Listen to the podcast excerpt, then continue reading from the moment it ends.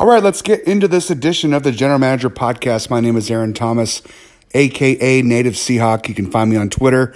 And yeah, it's been a week, almost a, a full week uh, since the NFL draft. And transaction John did his thing, getting all the guys that he thinks he needs.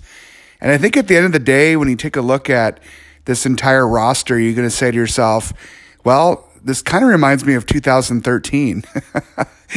you know, 2012, we, uh, you know, got to the, to the playoffs and we end up losing to Atlanta. And that off season was really, really transitional for this team. They were able to pick up some good guys in the draft, but also uh, be able to get some great defensive linemen. Cliff Avril and Michael Bennett came to Seattle and this is kind of how it's going to play out, I think, in the next seven days as May 7th deadline is coming up next week. And uh, we'll see what Seattle does. I'm pretty sure they're going to sign at least two defensive linemen. A lot of us want Ndamukong Suh and uh, Ziggy Ansah, but, you know, I think uh, John Clayton is definitely saying no to the Ndamukong Suh idea just because he thinks that he will not play or even practice to the standards that the rest of the team have to do throughout the the practices and will play only only will play hard when there's incentives. And he says you don't want to do that when you have such a young team. And i i hear what he's saying. I i i somewhat agree with that but a few podcasts ago i was talking about the idea that Ndamukong Suh it, this could be his last contract. This could be it for him. Uh, at least maybe the one year deal that Seattle could get for him or to him. Uh, this could be the the prove it deal that he needs to then uh, leverage this one year into something like a two or three year deal somewhere else. So I think the incentives will be there. I don't think that you sign him for more than one year. I think that's where he'll slough off for most of the season until it really counts. So, given that fact, I do hear what John Clayton is saying, and you do, as a general manager, you want to make sure your team is sound, that you have uh, guys pulling their weight, whether you're a veteran or a rookie. And speaking of rookies, we're literally in day two of the mini camp for rookies today. And by all accounts and purposes, some of the, the guys that Seattle got flashed, including DK Metcalf. He flashed pretty well, I guess, according to multiple sources. You had uh, a lot of folks saying that uh, Pete Carroll was really, really happy with uh, uh DK Metcalf's feet and the fact that when you draft somebody that big and that tall, usually their feet are not that quick. But according to Pete Carroll, they're lightning quick. So uh, that's good news. When I was watching some of the really good uh, clips of video clips of people's, uh, you know, showing DK Metcalf and some of the drills that he had, and, and it's true the the routes that he's doing, the the drills that he's doing for route taking, is definitely there. Uh, my only concern is that when he kind of goes to an uh, like a ninety degree cut I kind of get like a little nervous for him because he is so big and he is so fast that I'm really concerned that it's possible that he, he really hurts a knee trying to go into a cut. And so I don't know how that's going to go for him as a big dude. I know Calvin Johnson, uh, Megatron played, uh, you know, that kind of stature throughout the, his, uh, his career. Didn't get too many injuries until near the end of his career. So who knows? We'll see if DK will continue to, you know, make sure he's training, make sure that he's all set to go for the year. and so as we go along, mini camp and, and rookie mini camp, you know, there's been a couple of guys that weren't going to be uh, practicing this weekend, including uh, Gary Jennings. I always want to say Greg Jennings because he he looks just like the the old wide receiver from the Green Bay Packers uh, just his stature and the way that he runs and catches. Um, I'm really going to be excited to see him when uh, the actual camp comes around this summer. so we'll see how it goes. You know, again, it, it was just great to see our guys all padded up, our rookies out there and, you know, going through the drills and, you know, all, at the VMAC in Renton. And if you've ever been to the VMAC in Renton, it is just like one of the most beautiful, most serene places you, can find.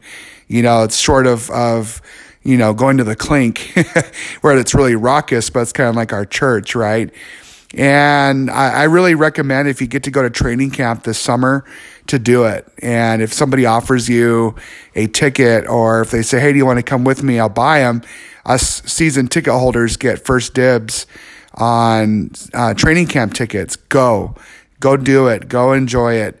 It, if you want to get uh, signatures or autographs, you got to get there like at dark 30 and stand in line for three or four plus hours and uh, we'll get into that as we get closer to training camp and some kind of you know tools and tricks and tips. I've been going to training camp since 2006, and I I, I really really remember the year that Pete Carroll got there because the year prior was Coach Mora, and he liked it really quiet. Like there was no DJ, there was nothing, you know, no music at all.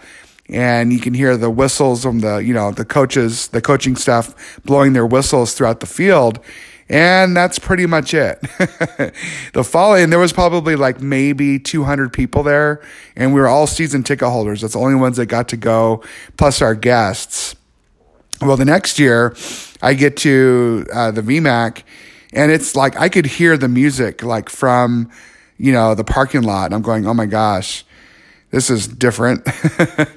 and I get in there and it's just exactly the way it's been uh, since the arrival of Pete Carroll and John Schneider, just a, a big, big party. Uh, DJ is out there just, you know, playing the ones and the twos. You got, you know, all kinds of people, probably 2,000 people, I think is what they they estimate, or 3,000 depending on the day. And yeah, it's a fun, fun experience. I really recommend if you get a chance to get to the VMAC, go do it. And it, it's fun. It's, it takes most of the day. You're usually done about 1230 or 1. And if you're lucky and you got uh, up to the fence uh, and you get a couple of signatures, I have a whole 12th man flag that's got like from Jimmy Graham to Russell Wilson to all kinds of guys, Cliff Avril, Kam Chancellor, Earl Thomas not to brag, not not trying to flex my muscles over here, but I really really encourage you to go. It's just a fun time. But again, we'll get into details more about training camp as we get into July.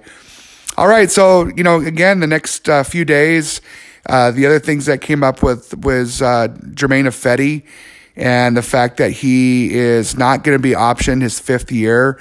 And Coach Carroll was pretty explicit about that today or yesterday on Friday talking about the fact that just because they didn't option Germain Ifedi doesn't mean that they're going to not sign him to a long term extension. And I think they needed a one more year. I think for, there's two things going on there, and I and I and I predicted a week ago that they would pick up the option. But I think what I was really trying to say is I think that he's going to continue to be with the team, just not at that eight to ten million dollar a year rate that would have kicked in had they chose to option him. And I think what what's going to happen is they're going to, you know, wait till probably mid to late season at the earliest to get him into a long term deal, a two or three year deal. And I, and I say they're going to give him into a deal because there's just not a lot of inventory. There's not a lot of uh, left or right tackles out there that can transition and play starting right tackle. Now, if Ifedi goes down and, you know, Jones kicks in, Jamarco Jones or, or, uh, Simmons maybe get, kicks out to the right tackle and, or Fant. I mean, of course, we've still got Fant. You know, any one of those guys could fill in. And you never know. Maybe they do better than Ifedi and they were wise not to pick up Ifedi's option and maybe sign him to a, you know, a, a mid average or an average deal than a you know a big deal uh, or mega deal for Ifedi. So or a max deal, I should say. So it's it will be interesting to see what happens. It, it, was good on on John Schneider to not pick up the option, but good on Carroll to say, you know, we still see Ifedi as a, a part of the team. And I agree. they've done a good job of you know drafting Ifedi and developing him and and going through the patience it takes to uh, you know develop a player like Ifedi who uh, early on in his career had t- terrible timing issues and was false starting quite a bit and and then uh, in, you know trying to compensate for the the lack of timing and ended up holding quite a bunch of guys his first few years. And so with Mike Solari there they're really doing a good job of trying to you know make sure that they solidify that offensive line. And Ifedi I think is a big part of that but we'll see I mean even if he if he provides depth for you let's say Fant does become the right tackle, you got Ifedi who's got experience inside at a guard position and outside. So you want a guy like Ifedi on your team. You've already invested lots of time in developing him. Why should somebody else reap the benefits? And I think the Seahawks have learned with like James Carpenter what what what they should do. I mean, they let Carpenter go. Now, granted, back in those days, Carpenter was oft injured and uh, wasn't as healthy. You know, and Ifedi's been staying healthy, so for the most part. And so you you learn from that. You say, okay, we probably should have kept Carpenter. You know, signed him to a long term deal, uh, given given him maybe a little bit more guaranteed money, so it would entice him to stay. Uh, now Carpenter has done a good job uh, out there in you know getting signed by several teams over the last few years, but you know, at the end of the day, there isn't a, a, a, large supply of big offensive tackles, and you've already got one in camp. So let's go ahead and keep on to them for at least another two or three more years. So the, let's see what they do. Well, I'm thankful again that they didn't pick up the option on Ifedi. In other news, you know, as we continue on, you look at uh, you know the off season, and for me, I I get a little worried about the the guys when you know, the, especially the rookies. You know, they're they're brand new. They they got to experience camp, and you know all the the spotlight and the you know the press conference afterwards. I worry that they're going to go and do something stupid between now and July or in June when they have one more um, mini camp. But again, we just kind of collectively hold our breath and hope that they they uh, continue on and and don't do uh, stupid stuff. But you know, I think about the same thing with the veterans. You know, and I'm thankful that we've got some pretty good, uh, level-headed veterans that are out there. You know, doing that. I don't know if you guys remember, but even like just a few years ago, it felt like like Sherman and and Kam and the rest of the guys were, you know, every time they would travel it just seemed like they were like out the night before, like they were at the bars, you know, experiencing Indianapolis when they played the Colts. And, you know, their first half of their the game was always like really sluggish. And then it wasn't until after halftime that they'd kick in and we were looking at each other like, man, are these guys like partying the night before? You know, I mean, what kind of guys do we have here? And thankfully, I think that was back in 2012 is when I was really thinking that. And then they got serious in 13. And of course, they won uh, the Super Bowl. And then, uh, it, you know, you never really heard that or felt that way after that. But you got a new crop of guys in. You got a whole new set of uh, uh of team that I think is probably one of the deepest teams that Seattle's ever had. Um, even including the 2013 season, it's going to get deeper uh, with this third wave of free agency. And I tweeted out uh, the, a couple days ago, or maybe even yesterday, the idea that with this crop of wide receivers that the Seahawks got, not only in the draft, but also the undrafted guys that are coming in, it's going to be one of the most highly contested and competitive uh, roster spots on the Seahawks team, which is good news because I think a lot of us can agree that for the last two or three years, you know, short of Baldwin and Lockett, it really felt felt like a kind of an, an average, you know, uh, wide receiver uh, room with David Moore and um, you know, uh, Jaron Brown. You know, you just didn't really get these guys that I think were hungry. I mean, they showed flashes. David Moore showed flashes of brilliance, but nothing consistent.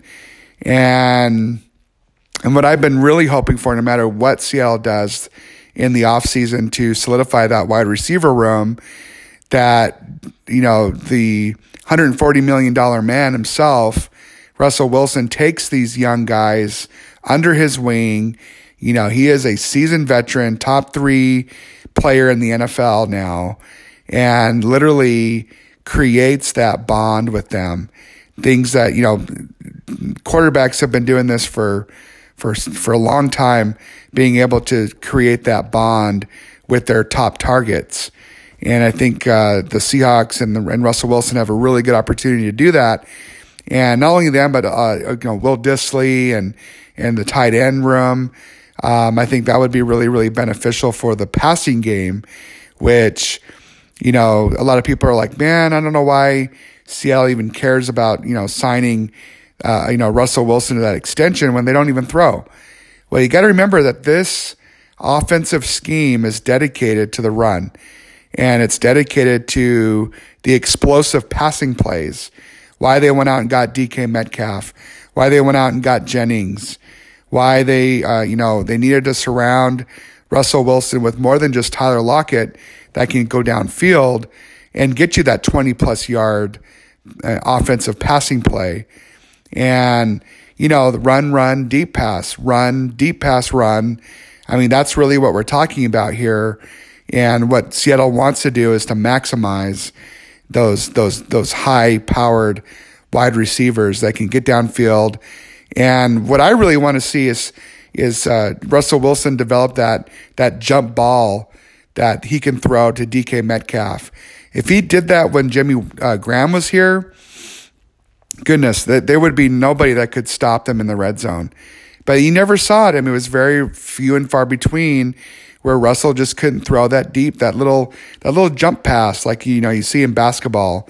You know, go ahead and go up and get it. You know, six foot three guy over the five foot eleven defensive back. I mean, you know that's what we got to see with DK Metcalf. You know, if he does that, it's going to be almost impossible to stop Seattle in the red zone. And I'm really, really excited about that because that's where the, the real wins come into play where you know, you're not settling for these stupid little field goals. You're, you're, you know, maximizing your offense because teams are trying to, you know, stop your run game, which by the way, with Chris Carson and that running back room is stacked.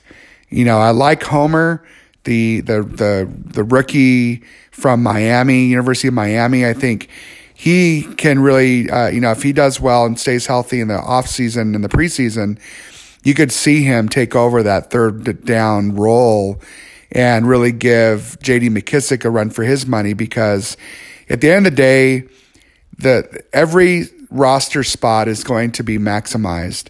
And if you can get a, a guy like Homer, who's your third down back and can run back, you know, punt or uh, either punt or kickoff returns, so you can release a guy like JD McKissic, who would only do one or the other um, is is invaluable to this team.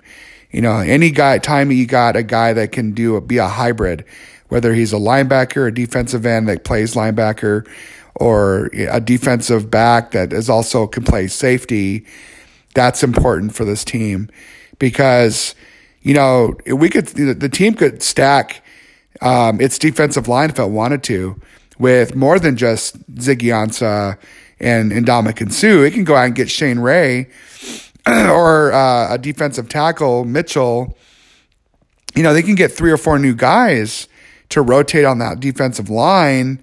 But if you don't have the roster spot because you've got, uh, you know, single purpose, you know, players in there, now you've got some trouble.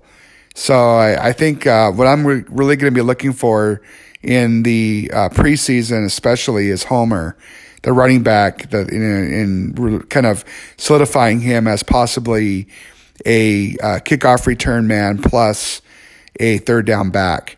And that way, you, you, again, you're solidifying your special teams, and you got a guy that can run really, really hard on third down when it's like third and two, and he can catch from uh, you know out of the backfield, which is a total importance for this team as well. So, anyway, lots to talk about next week.